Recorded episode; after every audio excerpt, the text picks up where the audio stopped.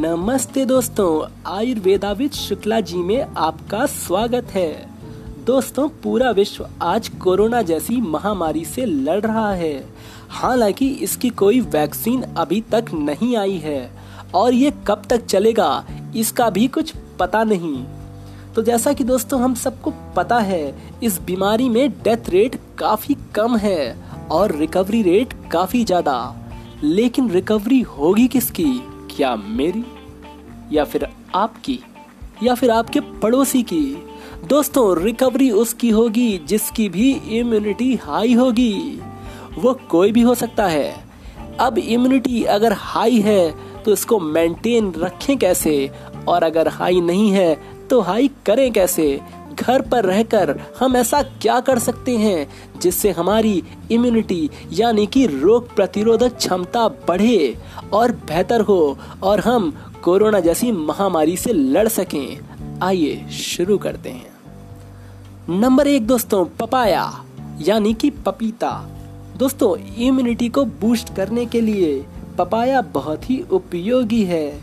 ये vitamin C से युक्त होता है। और विटामिन सी से युक्त होने के कारण इसका सेवन करने से इंसान किसी बीमारी की चपेट में इतनी आसानी से नहीं आता। नंबर दो, गार्लिक, यानी कि लहसुन। दोस्तों, आप सबको पता है कि गार्लिक को तो इम्यूनिटी बूस्टर भी कहा जाता है।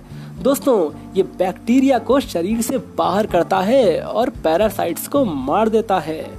इसका अगर आप कच्चे फॉर्म में, यानी कि रॉ फॉर्म में इसका अगर आप सेवन करेंगे तो ये बहुत ही उपयोगी है। आपने देखा होगा कि आपके घर में अगर कोई बुज़ुर्ग होगा तो वह इसका सेवन सुबह सुबह करता होगा।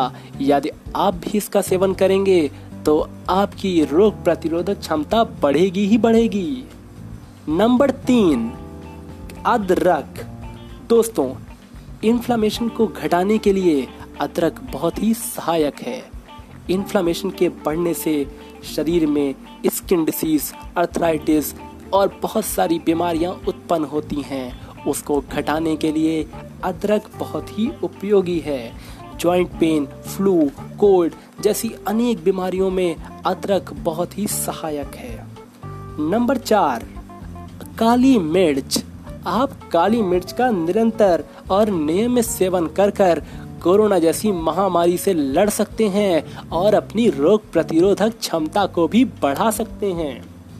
नंबर पाँच मौसमी ऑरेंज, इन प्रकार के फलों का सेवन करने से आप कोरोना जैसी महामारी से लड़ सकते हैं और अपनी रोग प्रतिरोधक क्षमता को भी बढ़ा सकते हैं दोस्तों।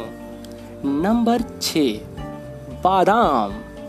दोस्तों, विटामिन ई युक्त बादाम इम्यूनिटी को बहुत बढ़ाता है और यह उपयोगी है। नंबर सात, दोस्तों ग्रीन टी ग्रीन टी बहुत ही ज़्यादा उपयोगी है, लेकिन ग्रीन टी का सेवन किस प्रकार से करना है, ये मैं आपको अगली वीडियो में काफ़ी डिटेलिंग में बताऊँगा। उस वीडियो को आप सब ज़रूर देखिएगा। दोस्तों, अगला है हल्दी। हल्दी, दोस्तों, बहुत ही ज़्यादा उपयोगी है। लेकिन हल्दी को हम कैसे पिए? मतलब हल्दी को लें कैसे हम? दोस्तों, हल्दी को हम दूध में डालकर, हल्दी वाला दूध बनाकर भी ले सकते हैं और वह आपकी इम्यूनिटी को बहुत ज़्यादा बूस्ट करेगा। दोस्तों डाइट को बेटर करने के साथ साथ हमें अपनी लाइफ स्टाइल को भी बेटर करना होगा, क्योंकि इन दोनों का समावेश ही मिलकर हमारी इम्यूनिटी को बढ़ाएगा और हमें कोरोना से बचाएगा। दोस्तों लाइफ स्टाइल को बेटर करने के लिए हम क्या करें? नंबर एक वॉकिंग दोस्तों, दिन में कम से कम 30 मिनट से 60 मिनट, यानी कि लगभग एक घंटा चले ज़रूर। आप खाना खाने के बाद भी चल सकते हैं। वह और भी ज़्यादा बेटर होगा आपके लिए। नंबर दो स्लीप यानी कि आपकी नींद। मैंने पिछली वीडियो में आपको बताया था कि आपको किस तरह से सोना है। और सोना कितना है? दोस्तों, सात से आठ घंटे की नींद तो आप ज़रूर लीजिए। और ये स्लीप ये नींद आपके लिए बहुत ही अच्छी है और आपकी बॉडी को रिलैक्स भी करती है। नंबर तीन eating habits and eating timings दोस्तों, किस तरह से खाने को खाना है और किस समय खाना है, यह ध्यान रखना बहुत ही आवश्यक है। आने वाली वीडियोस में मैं बताऊँगा आपको कि किस तरीके से आप अपनी ईटिंग हैबिट्स को ईटिंग टाइमिंग्स को आप इम्प्रूव कर सकते हैं। दोस्तों, अगर आप इन चीज़ों को फॉलो करेंगे तो यकीनन आपकी रोग प्रतिरोधक क्षमता बढ़ेगी और कोरोना जैसे बीमारी से आप मज़बूत सोल्जर की तरह लड़ सकेंगे और आप जीतेंगे भी। दोस्तों, कोरोना हारेगा और भारत जीतेगा। कोरोना से डरो ना। आयुर्वेदाविद शुक्ला जी के साथ जुड़े रहे stay connected with Ayurveda with Shukla ji. आगे और भी वीडियोस आती रहेंगी। कृपया जुड़े रहें। आप सबका बहुत बहुत धन्यवाद। आपने अपना कीमती समय दिया। धन्यवाद।